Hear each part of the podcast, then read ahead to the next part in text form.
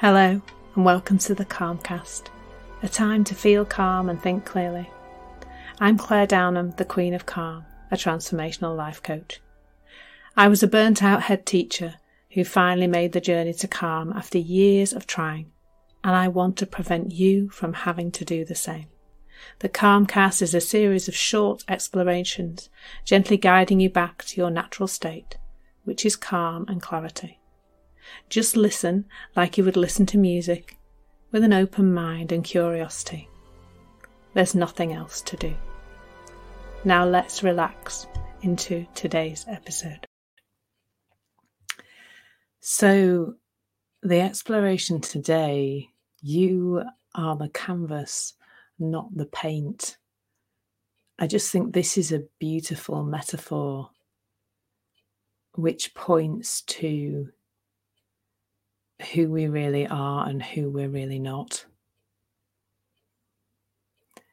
When you um, have a canvas in your hands, my daughter used to do quite a lot of um, painting, and we had the canvases in the house, and they're, especially when they're still in the cellophane, they're just beautiful, clean white. There's not a mark on them, and they almost seem to reflect the lights or emit light I know they don't really emit light, they probably reflect it, but they have this lightness to them, this brightness to them, this this cleanness to them that's beautiful and and waiting for a picture to be painted on them. And that's what life does. Life adds the paint. Babies are, are the canvas all born perfect, clean light. And then life adds some paint. The things we learn about ourselves, the things we start to believe, the things we think are true. And, and there are so many different pictures painted on that canvas, aren't there? But I guess maybe it's more of a whiteboard than a canvas because when you think about a canvas, there's the stickiness to the canvas, where once you put the paint on, it would be very difficult to remove it. So maybe it's a wipe clean canvas. but it looks like it's really stuck on the paint.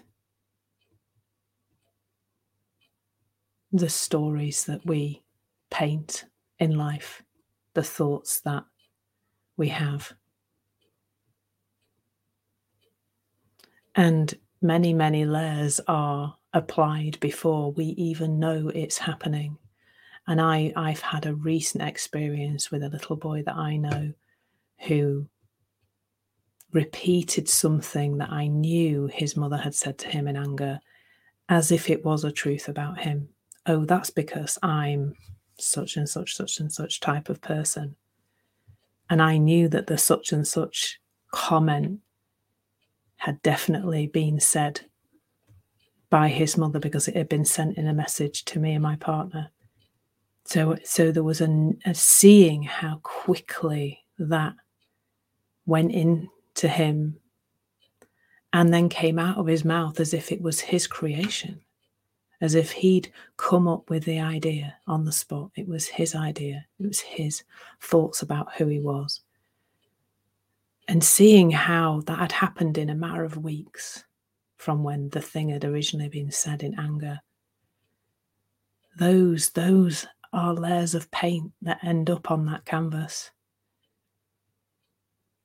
They were often put there by someone who was in an angry, unhappy, low state of mind, especially those things that we hear in our heads about us that are not not particularly helpful and not true and not kind to ourselves. That's just seeing how that happens. So that happens that a layer of paint gets added and many layers of paints paint get gets added. That if you've ever come across like oil, oil the really thick oil paint. No, the colour acrylics, aren't they? The acrylic paint, how that actually can be layered up in big, thick layers and, and dries. It's a bit like that. But something amazing happens when we start to see through that. And you can start to see through it. The canvas is always underneath. The problem is when we start to notice thoughts that we don't like and we don't want to have, and feelings that come with them, it looks like we've got to cover everything up with another layer of stuff. So it might be the addition in the in the painting metaphor, the addition of glitter and sparkly little gemstones and bits of cut up foil and perhaps some tinsel. That's about at the moment, isn't it? You know, tinsel or whatever it is, and so you end up with this this amazing picture that's all bright and shiny again. But first of all, we've just put a layer over the top of what was already there. And second of all, we're now further away from connecting to the canvas again. And the canvas is the light and the calm and the freedom and the innate wisdom and intelligence and well being that are always there inside us. And, and I did that for a long time. I'm not okay. I didn't think I was okay. I need to do something about that. And the way to do that is to keep adding more and more tools and techniques and daily strategies and morning routines and affirmations and meditation and therapy um, to try and cover up. It seems like it's going to get rid of the initial layer of dark, murky paint, but actually, it's just another layer of thinking. And when there's a realization that it's only ever thought that's taking us away from seeing that light and calm that we truly are, it, it starts to stop making sense to keep doing more and more things that involve thought because anything you're doing, any behavior, First of all, in the behavior to change ourselves, there is a focus of attention on what's wrong. And so, not only are there more and more layers and layers of glitter and sparkly stuff taking us away from allowing thought to pass and then reconnecting to, to that what's in, that that's inside. There's also a focus on what's wrong. So if I have the belief I'm not good enough and I think there's a lot of work to do around this belief, I need to shift it, I need to work on it, I need to find where it came from, I need to add and add and add more glitter and shiny things to try and get rid of this belief about myself not being good enough.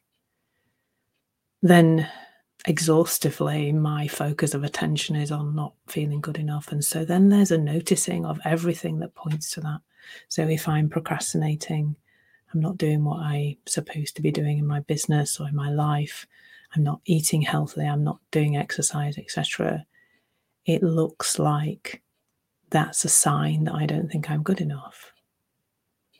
And I gather that in to the evidence that I don't think I'm good enough. And so I still have to, to keep doing the work on, but actually, it's that belief that's creating a, a lens to look through to just see more and more of that particular type of behavior. If I don't do what I've planned to do, the only thing to know is that I haven't done what I planned to do.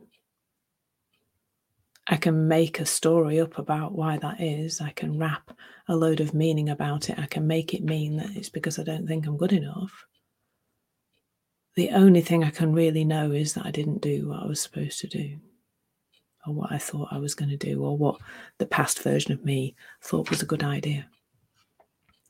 So I hope that metaphor has stirred something. It's it's all about the layers of thought, is what I'm seeing at the moment.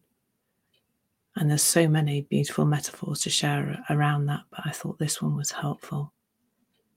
It's the layers. Wherever we're adding more thought, we're going to get further away from connecting to who we really are. And who you really are is innate calm and well being and peace and love and, and wisdom. Thank you so much for listening. There's nothing to do now but bring some awareness to how this is working out in your life. Listen regularly to experience longer and longer periods of calm. This has been the Calmcast with Clare Downham, Queen of Calm. Take care and keep listening.